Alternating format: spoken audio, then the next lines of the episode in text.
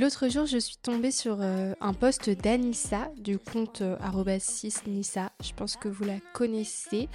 Euh, elle parle en fait du burn-out militant.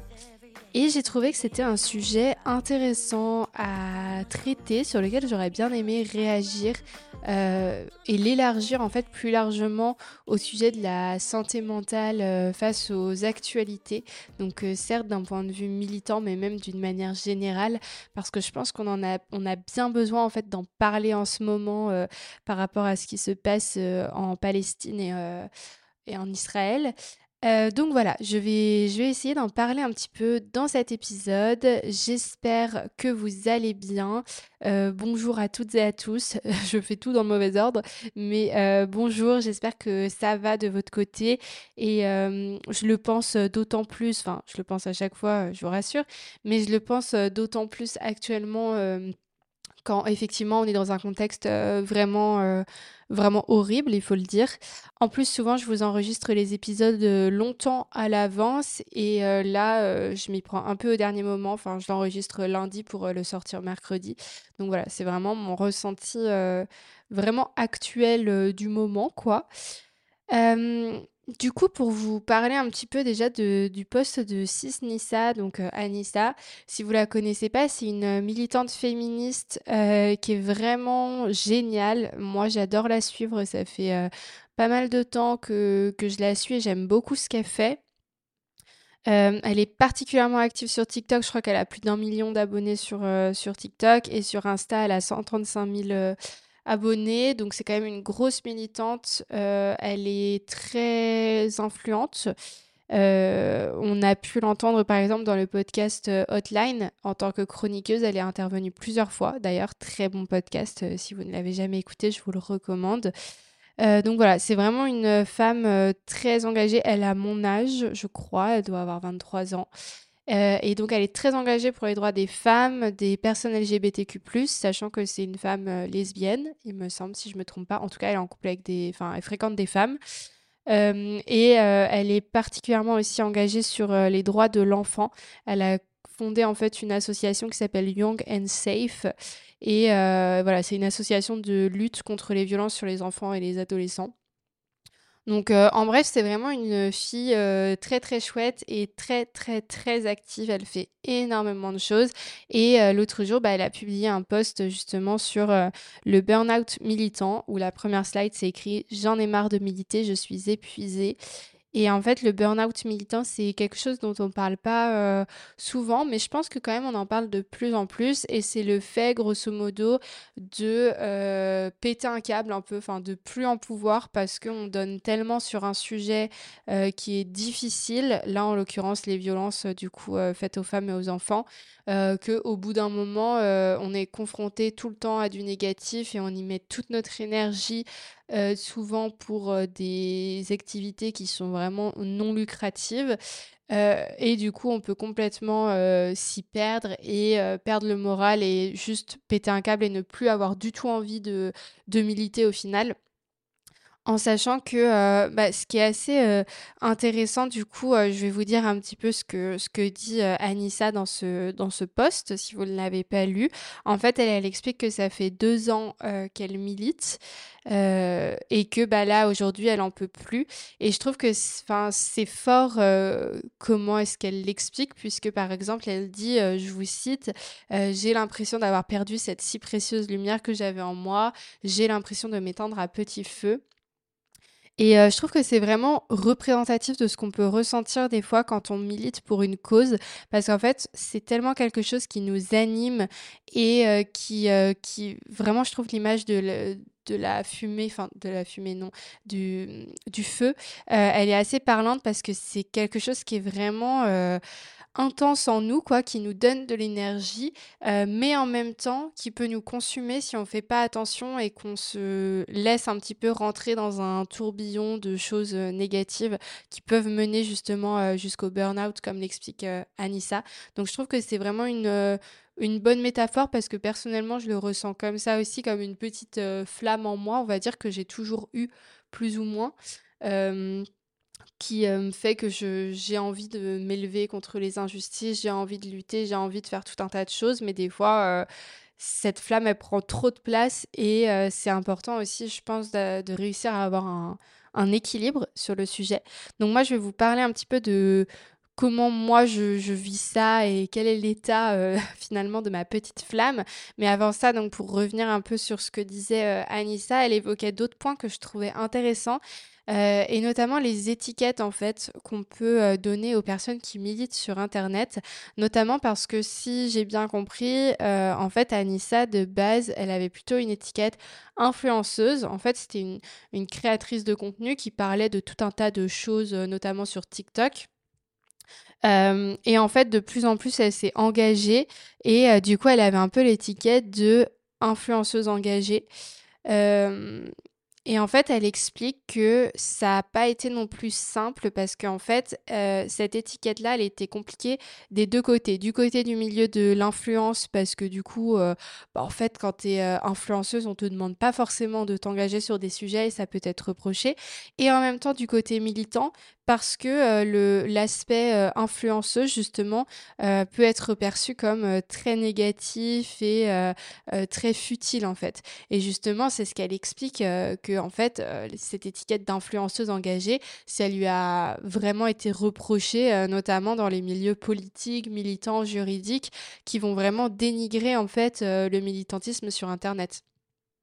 Et ça, c'est un, sujet quand même, enfin, qui pourrait faire l'objet d'un épisode à part entière. J'ai l'impression que je dis ça tout le temps, mais, c'est vrai parce que effectivement, quand on milite sur Internet, des fois, on est un petit peu, comment dire, euh, c'est un peu vu comme du militantisme facile et pas très important, euh, dans le sens où euh, on va plutôt valoriser les militants sur le terrain, en mode c'est eux qui, qui font vraiment avancer les choses.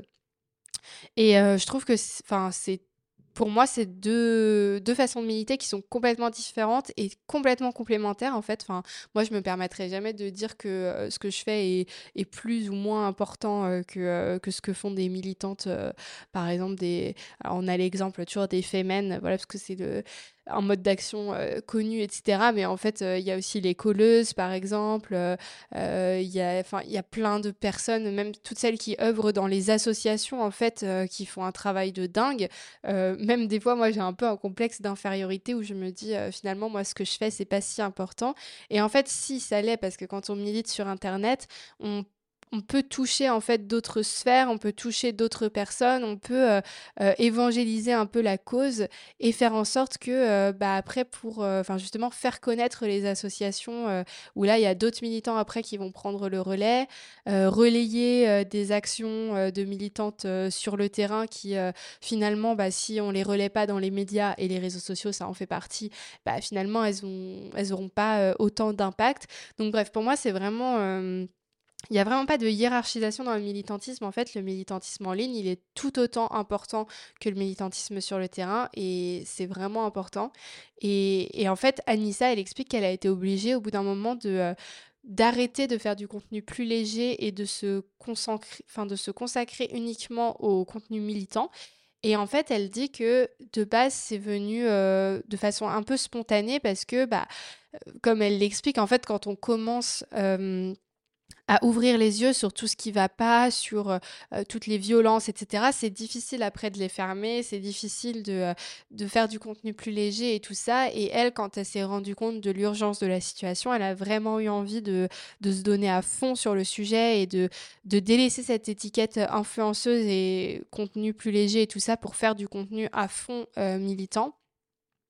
et sauf que au final, bah, elle s'est rendue compte que que que c'était pas non plus forcément adapté parce que euh, elle y a vraiment sacrifié sa santé mentale parce qu'elle s'est mise à 200% là-dessus qu'au final elle a délaissé des du coup des choses qu'elle aimait faire qu'elle ne faisait plus alors du coup moi je peux pas trop vous dire parce que je la suivais pas avant mais je suppose qu'elle faisait peut-être du contenu un peu plus chill un peu plus euh, lifestyle on va dire.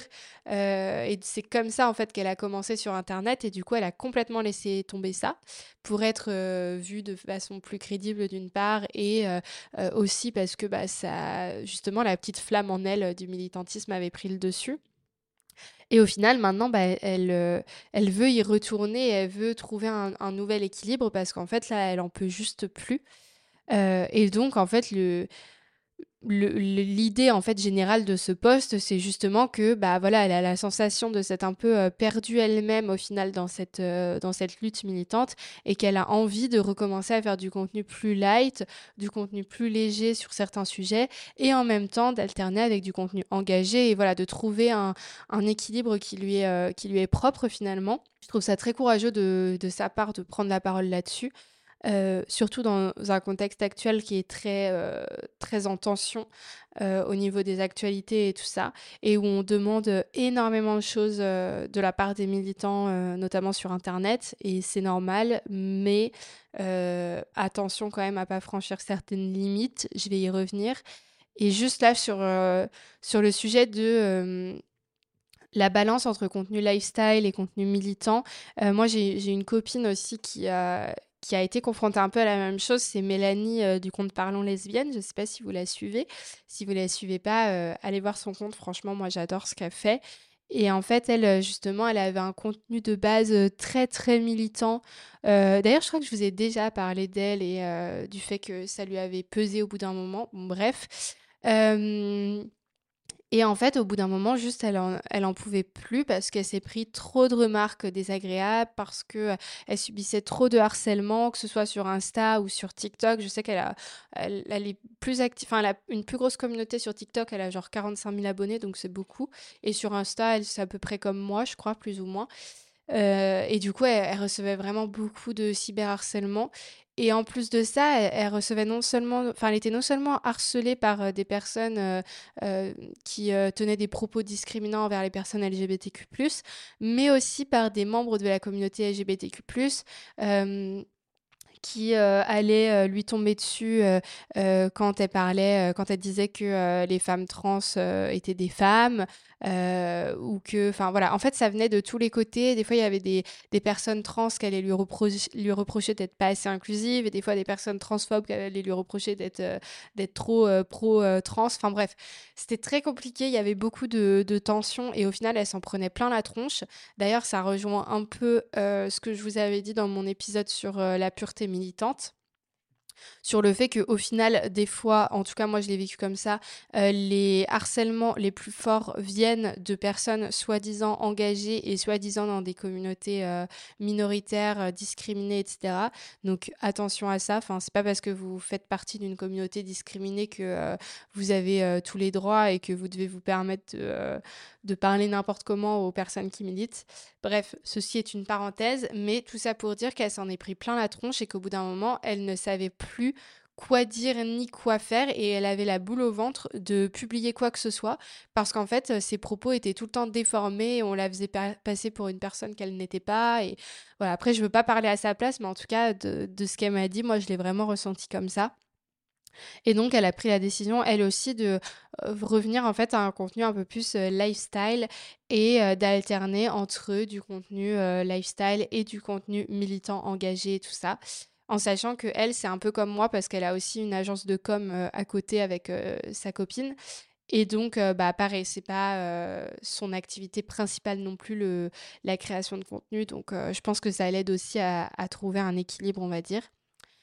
Bref, voilà, du coup, euh, moi de mon côté, euh, j'ai jamais fait de de contenu lifestyle et en plus euh, moi contrairement à euh, du coup Anissa et Mélanie euh, bah ouais j'ai jamais fait ça et moi je fais beaucoup du contenu d'actualité et certes je me mets en scène en fait j'incarne mon contenu quand je, je, fais des reels ou quand je fais des vidéos YouTube ou ce genre de choses et même des fois je vous parle de ma propre histoire et tout ça. Mais quand même je parle enfin j'ai la sensation en tout cas de parler assez peu euh, de moi en tant que personne et de ma vie privée et tout ça. Euh, en tout cas, pas du tout dans un contenu lifestyle. Juste un petit peu des fois en story, mais vraiment euh, peu, enfin pas sur mon compte en tout cas. Donc c'est vrai que moi je pourrais pas forcément trouver cet équilibre entre lifestyle et militant parce que du coup c'est pas adapté à, bah, à ce que je fais. Moi c'est vraiment un contenu purement militant, donc certes des fois je partage des choses un peu plus légères, mais ça reste vraiment des exceptions. Voilà. Et donc, pour, heu, pour revenir en fait au contexte actuel, heu, je pense que ça n'aura échappé à personne, mais les actualités sont vraiment horribles. Franchement, je pense que ça fait longtemps que, qu'il n'y avait pas eu un contexte, aussi dur. Enfin, moi, je me rappelle au début de la guerre en Ukraine, heu, j'avais aussi ressenti ça, heu, le fait d'avoir, heu, vraiment le cœur serré, de se sentir vraiment impuissante.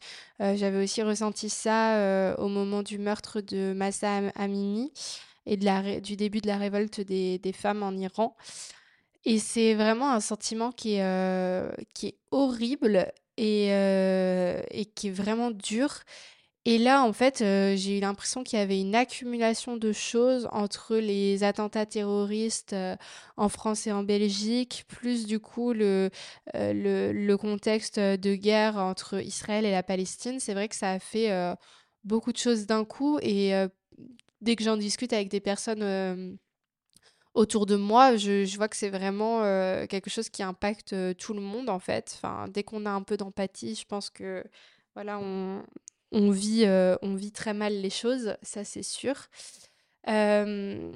Et notamment, bah, voilà, heu, enfin moi je je suis hypersensible, heu, comme, beaucoup de de personnes, donc j'ai énormément d'empathie et du coup c'est vrai que, quand on se retrouve dans ce genre de contexte, c'est hyper dur de prendre de la distance et en même temps, est-ce qu'on doit prendre de la distance ou pas? C'est aussi une question que que je me pose. Heu et qui est posé beaucoup sur, heu, sur les réseaux sociaux parce que c'est compliqué de réagir et en même temps ne pas réagir, c'est aussi une, heu, forme de privilège, en fait. Et sur le sujet, je vous renverrai au au post de Rachel, heu, qui en qui en a parlé du coup sur son compte. Et j'ai trouvé ça, intéressant, en fait, la façon dont elle soulevait le sujet, comme quoi en fait, En fait, elle a vraiment mis des mots sur des choses que je qui me posent question, parce que, c'est sûr que fermer les yeux, c'est, on peut le faire, mais ça reste un privilège, en fait. Il y a des personnes qui qui peuvent pas fermer les yeux. Enfin, les personnes en Palestine, qui qui sont en train de de subir, vraiment un un génocide et et les civils aussi en Israël, qui, qui subissent, des des violences, enfin voilà, de tous les côtés. En fait, ces personnes-là, elles peuvent peuvent pas fermer les yeux et puis, bien sûr, on pense d'autant plus aux personnes en Palestine qui, qui essaient d'alerter depuis des dizaines d'années, en fait, sur leur situation, et qui sont juste, pas écoutées, par, bah, par les autres pays du monde et et du coup, c'est vrai que se dire, «Je réagis pas et je coupe tout», bah, on peut le faire et en même temps, effectivement, ça pose question parce qu'on se dit: «Bah, est-ce que c'est pas encore une fois une position, heu, hyper privilégiée?» hem qui, heu, que en fait les personnes, bah, déjà qui sont là-bas n'ont pas évidemment clairement pas la possibilité de faire et même les personnes qui sont concernées, heu, de près, heu, les personnes, juives, les personnes musulmanes en France, qui voient toutes ces horreurs-là et à qui on demande encore plus de se positionner, de prendre parti, de s'exprimer, de prendre une responsabilité finalement pour tout ce qui se passe actuellement. Avec une hausse du coup, d'antisémét d'antisémitisme, heu, d'islamophobie et cetera. Bah, pour ces personnes-là, en fait, elles ont pas ce ce privilège de fermer les yeux. Je sais pas si vous voyez, heu, si voyez ce que je veux dire? Et en même temps, même si je suis, à 100% d'accord avec ce que dit Rachel et en plus elle, c'est une personne concernée donc vraiment, bah, je lui dois tout mon respect, enfin, elle sait de quoi elle parle. En même temps, c'est vrai que, heu, je pense que c'est un fait et c'est un droit aussi de dire qu'on on peut se sentir complètement dépassé et écœuré et submergé par, heu, par ce qui se passe actuellement et je pense qu'on a le droit enfin, c'est aussi important de légitimer ces émotions-là. Il y a beaucoup de personnes au tout départ qui ont dit qu'elles savaient pas comment se positionner et j'avoue que moi, j'en ai fait partie. Heu, je savais pas comment me positionner, heu, dans les tout premiers jours, heu, du conflit parce que et justement j'en ai j'en ai parlé avec mon copain parce que en fait ça nous a on a vraiment été choqués en fait euh, d'à quel point on n'avait jamais compris ce qui se passait là-bas et d'à quel point pour nous ça avait toujours été euh, un peu un truc hyper flou alors que on avait eu, on avait eu des cours euh, sur Israël, sur la Palestine, tout ça, mais en fait on avait toujours euh, trouvé ça très flou, on n'avait jamais vraiment compris la réalité de ce qui arrivait et je pense qu'en fait c'est juste parce que la, la, comment on a été éduqué sur le sujet par les médias et et par nos profs d'histoire et tout ça, c'était vraiment en fait un regard bah, pro-Israël, pro-colonisation et tout ça, en mode la Palestine c'est les méchants et Israël c'est les gentils. Et même si ça n'a pas forcément été dit comme ça directement là où on a pu être informé plus jeune, bah en fait on, on, a toujours une sorte de flou sur la situation où ça n'a pas été clair. Et là, bah, c'est vrai que avec ce qui s'est passé et grâce aux militants qui ont pris la parole et tout ça, euh, ça a permis vraiment de mettre la lumière sur ce qui se passait vraiment là-bas, de comprendre euh, que bah, certes la situation d'Israël euh, était très particulière parce que bah voilà on s'était retrouvé au lendemain de la guerre avec tout un peuple juif qui, qui demandait en fait à avoir des terres et qui n'en avait jamais eu et qui venait de, de se faire exterminer et voilà. Donc, on leur a donné des terres euh, sans trop demander l'avis euh, de, la Palestine, enfin sans même leur demander euh, leur avis du tout. Et déjà, ça, c'était grave. Et après ça, en fait, Israël s'est complètement étalé partout et a, et pas du tout respecté le contrat de base et a revolé des, des terres à la Palestine. Et on s'est retrouvé dans, dans une situation actuelle de, de colonisation où au final euh, les Palestiniens vivent, euh, vivent un enfer euh, depuis des années et des années. Sauf que la communauté internationale euh, valorise et est en lien euh, étroit avec Israël, donc euh, fait passer aux yeux de tout le monde Israël pour les gentils et la Palestine pour les méchants. Sachant aussi que c'est un contexte de colonisation, etc. Et que c'est sûr que tous les pays colonisateurs comme la France ont tout intérêt à soutenir le colon plutôt que le coloniser en... enfin, au vu de ce qu'ils ont fait dans leur passé. Bref, je vais pas faire euh, une explication géopolitique, mais en tout cas, euh, j'ai réussi à comprendre ça euh, grâce à tout le travail de militants et de journalistes aussi qui ont, qui ont qui ont vraiment euh, donné d'eux-mêmes pour, euh, pour faire comprendre ça. Et c'est vrai que dans les premiers jours, je ne savais pas trop comment me positionner parce que justement, je, reconnais que je ne savais pas bien les choses. Et au final, après, j'ai réussi à comprendre. Et bien sûr, j'ai été complètement euh, indignée et... et après, du coup, j'ai plus pris position clairement, etc. donc, donc, bref. Mais en tout cas, ce que je veux souligner, c'est que ce conflit-là, ça a toujours été euh, difficile à comprendre pour plein de personnes et je pense que c'est pour ça aussi que sur les premiers jours, il y a beaucoup de gens qui ont eu du mal à prendre la parole parce qu'ils ne savaient pas et parce que, encore une fois, ils ont grandi euh, avec une image complètement erronée de ce qui se passait là-bas. Donc le temps que tout se remette en ordre dans leur tête, bah voilà, c'était aussi du, du temps qu'il fallait et qui était nécessaire pour pas prendre la parole en disant n'importe quoi. Voilà et je pense qu'on a le droit, de d'avoir vraiment le cœur le cœur serré, en fait et de pas, de pas toujours, savoir comment trouver les mots et faire les choses efficacement et je pense que c'est important de rappeler aussi que la prise de parole, publique, c'est pas, non plus la seule manière d'agir.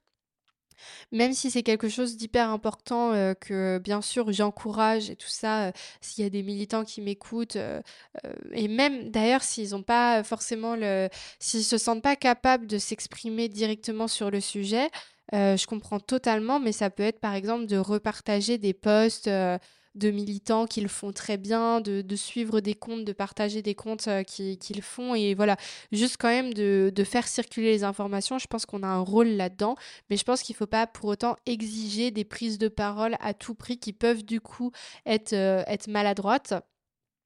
Euh, et, du coup, rappeler qu'effectivement, la prise de parole, c'est pas la seule façon d'agir et qu'en fait, on peut agir autrement en, partageant des pétitions, en partageant des comptes et euh, même en faisant des dons. Enfin, voilà, on ne sait pas non plus toujours ce que font les gens, donc c'est important aussi de pas toujours juger en disant bah telle personne, euh, j'ai l'impression qu'elle en a rien à faire de ce qui se passe là-bas, euh, je vais la cancel, etc. Alors qu'en fait, bah déjà ça se trouve la personne elle a pris la parole dessus et vous avez juste pas vu parce que bah on voit pas toujours tous les posts ni toutes les stories des, des personnes qu'on suit. Et en plus de ça si ça se trouve la personne elle fait énormément de choses de son côté elle envoie des, des, des soutiens là-bas elle, elle envoie des dons enfin voilà on, ne sait pas en fait ce que font les gens. Donc je pense que c'est important de pas non plus tout juger à, à ce qu'on voit sur Insta quoi.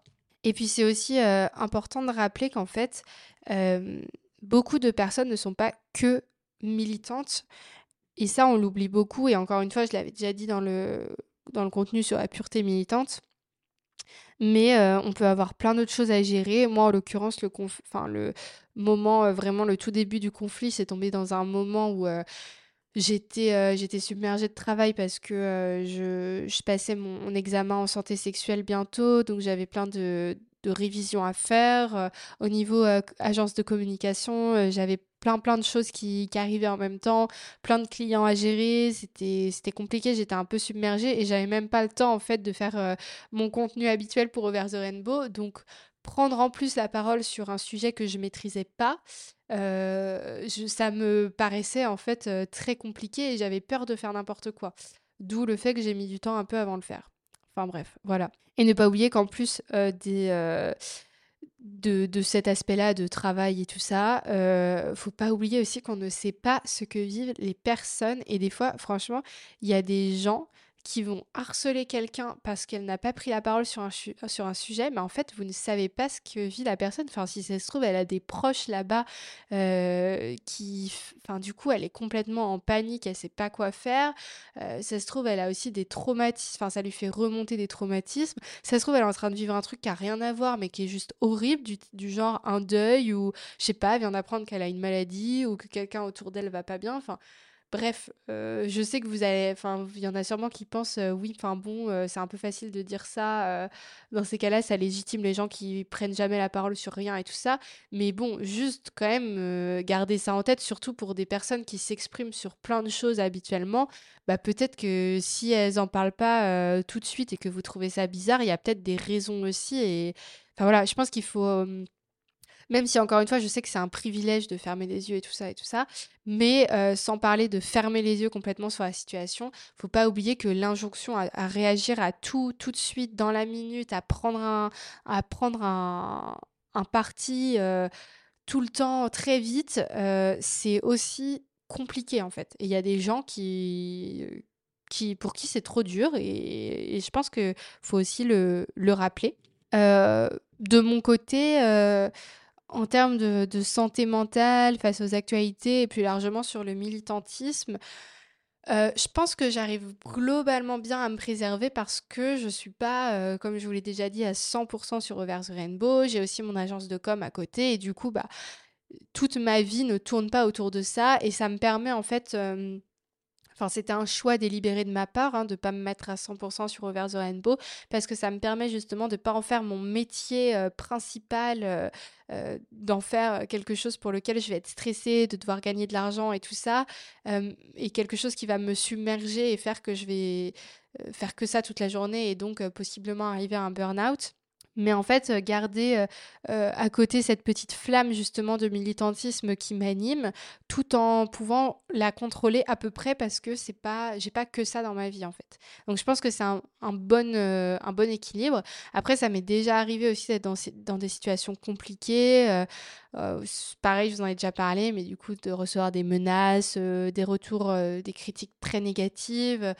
Enfin voilà ça m'est ça m'est déjà arrivé aussi, mais effectivement, vu que c'est pas vu que je fais pas que Over the Rainbow, bah du coup, ça me permet de pouvoir aussi prendre de la distance et je pense que c'est important. Et pour revenir au sujet de, de l'actualité, du coup, euh, j'ai eu plein, enfin, sans parler que forcément de, de, ce qui se passe euh, actuellement, euh, pour lequel bah, je vous ai déjà dit à quel point c'était compliqué.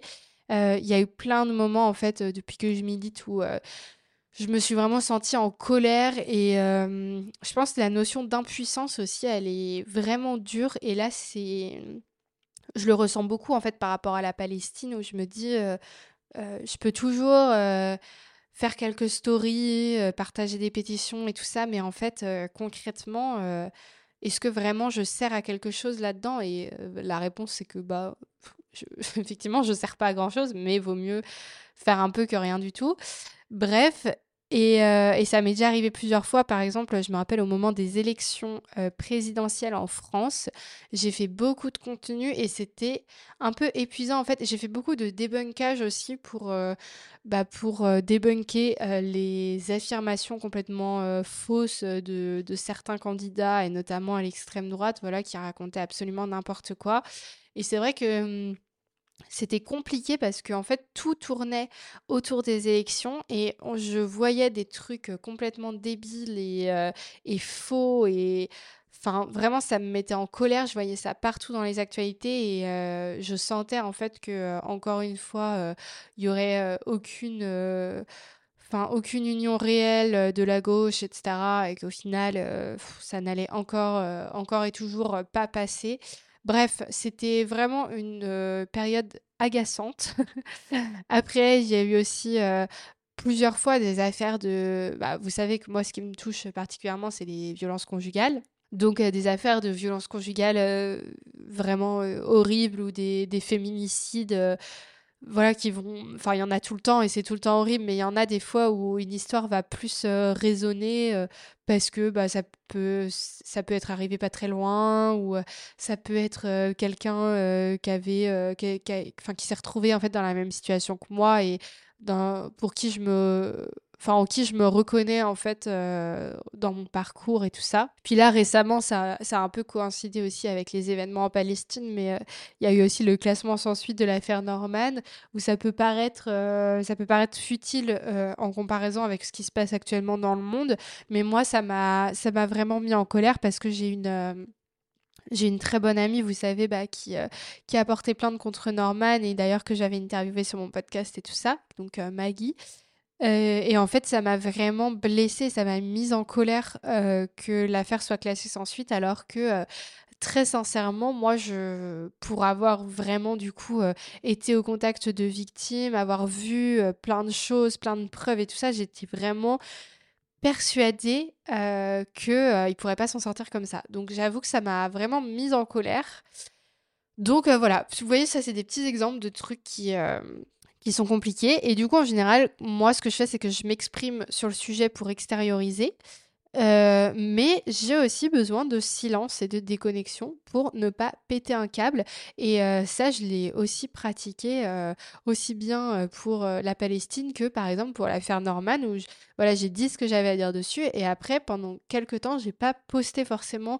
J'ai pris du recul et tout ça sur les réseaux. J'ai fait autre chose parce qu'en fait, ça me mettait en colère. Ça me mettait en colère de, de lire des commentaires hyper offensants pour les victimes de violences et tout ça. Et j'avais besoin aussi de me créer un peu une bulle de, de bien-être et euh, de déconnexion, on va dire. Et je pense que c'est important aussi de respecter ce droit à, la déconnexion. Et, je pense que d'une manière générale, c'est important euh, d'accepter en tant que militant qu'on ne peut pas être tout le temps partout. Et ça, c'est essentiel. Et je sais que c'est quelque chose qu'on reproche beaucoup aux militants de euh, non, mais euh, euh, t'as pas parlé de ça, pourquoi t'as pas traité ce sujet-là Et puis tout de suite, ça va partir en bah, si t'as pas traité, par exemple, un sujet autour de la transidentité, ah bah t'es transphobe.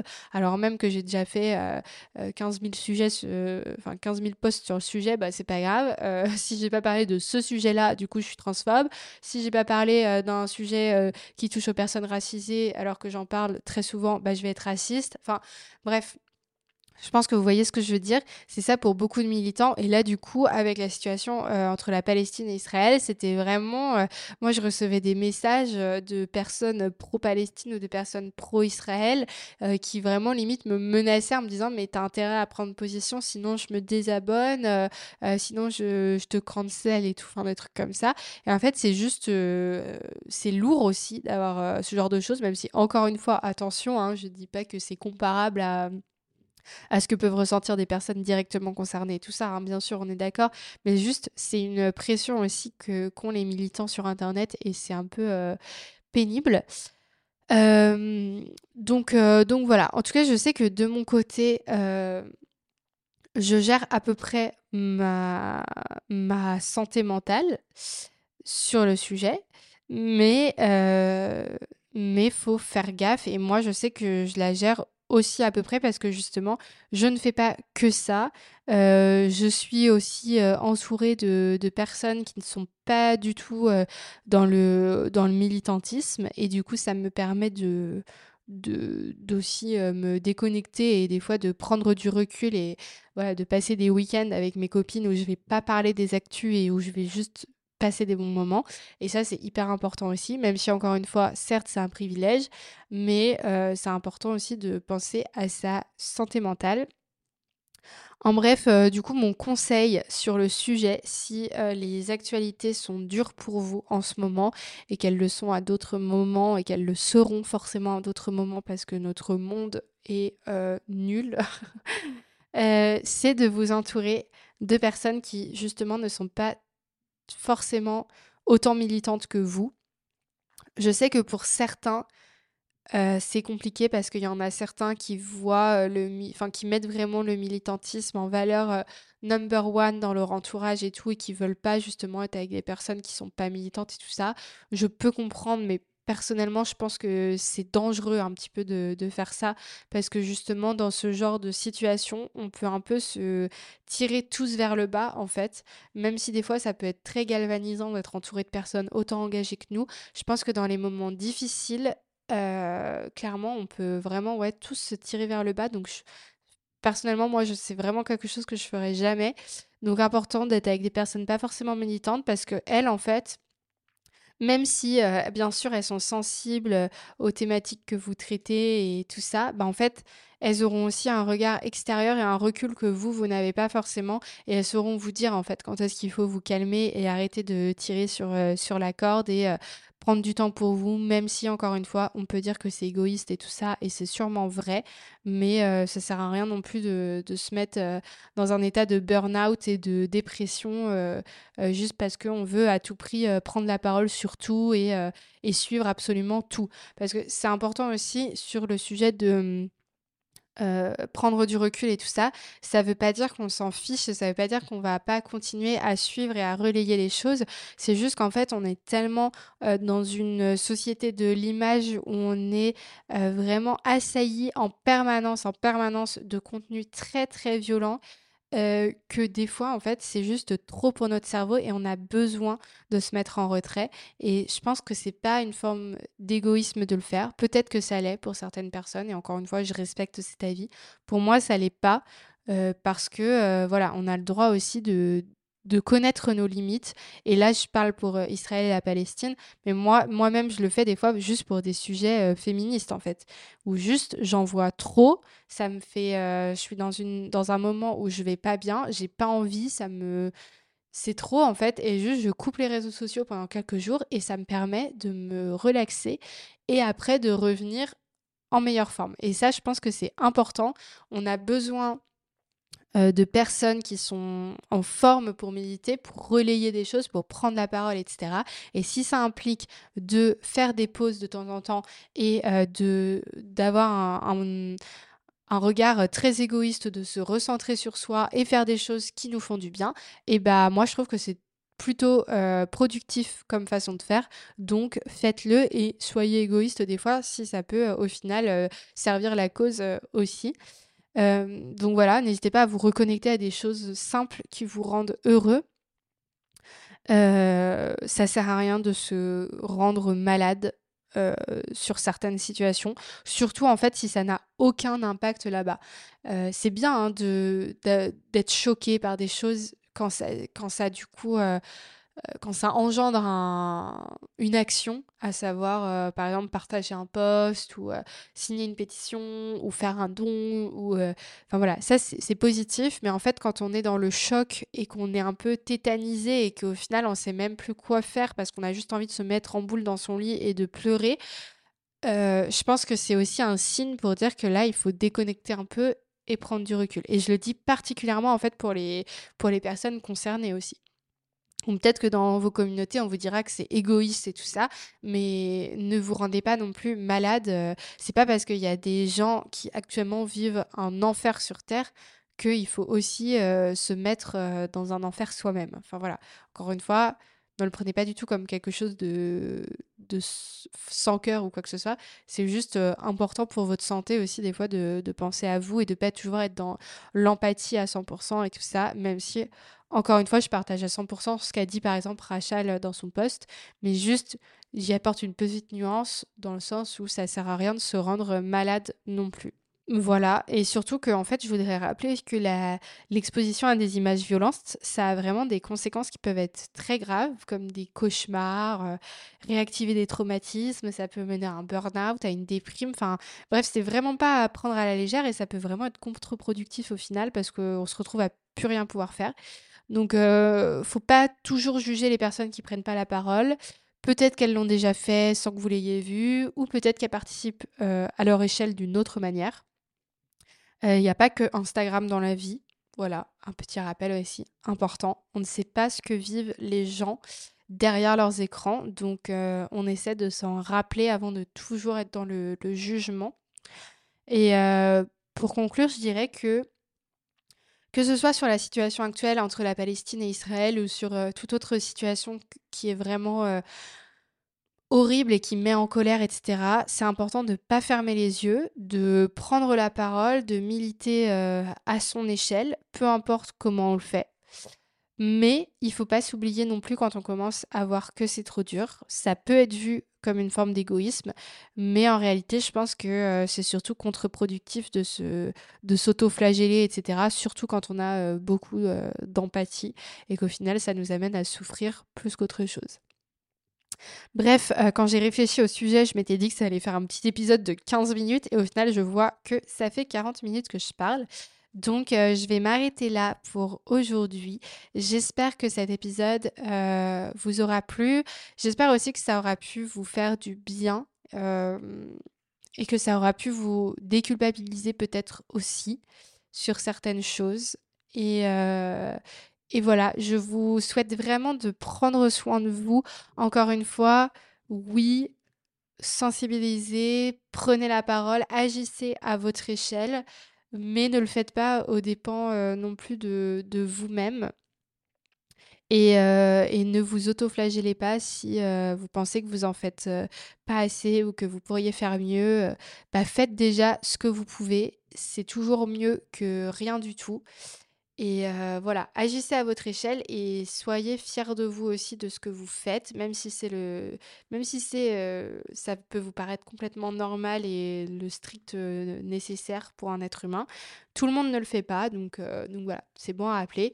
Et surtout, prenez soin de votre santé mentale et osez couper quand ça ne va pas. C'est vraiment essentiel. Et s'il y a des personnes militantes qui m'écoutent, prenez aussi le temps de de vous reposer et de ne pas faire que du militantisme parce que sinon vous allez vous retrouver comme Anissa.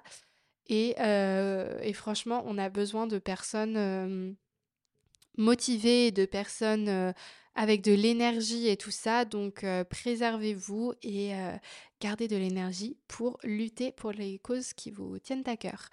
Voilà, je termine donc cet épisode. Je vous remercie de m'avoir écouté pendant ce long monologue. J'espère que ça vous a plu. N'hésitez pas à me dire aussi votre ressenti par rapport à tout ça, dans la bienveillance bien sûr. Euh, d'ailleurs, si vous écoutez actuellement euh, sur une plateforme d'écoute, sachez que euh, je publie aussi sur YouTube. Donc si jamais vous voulez échanger, euh, commenter et tout ça. On peut pas le faire sur Spotify et tout le tralala, mais on peut le faire sur YouTube. Donc n'hésitez pas à venir sur YouTube, euh, mettre un petit euh, commentaire sur le sujet.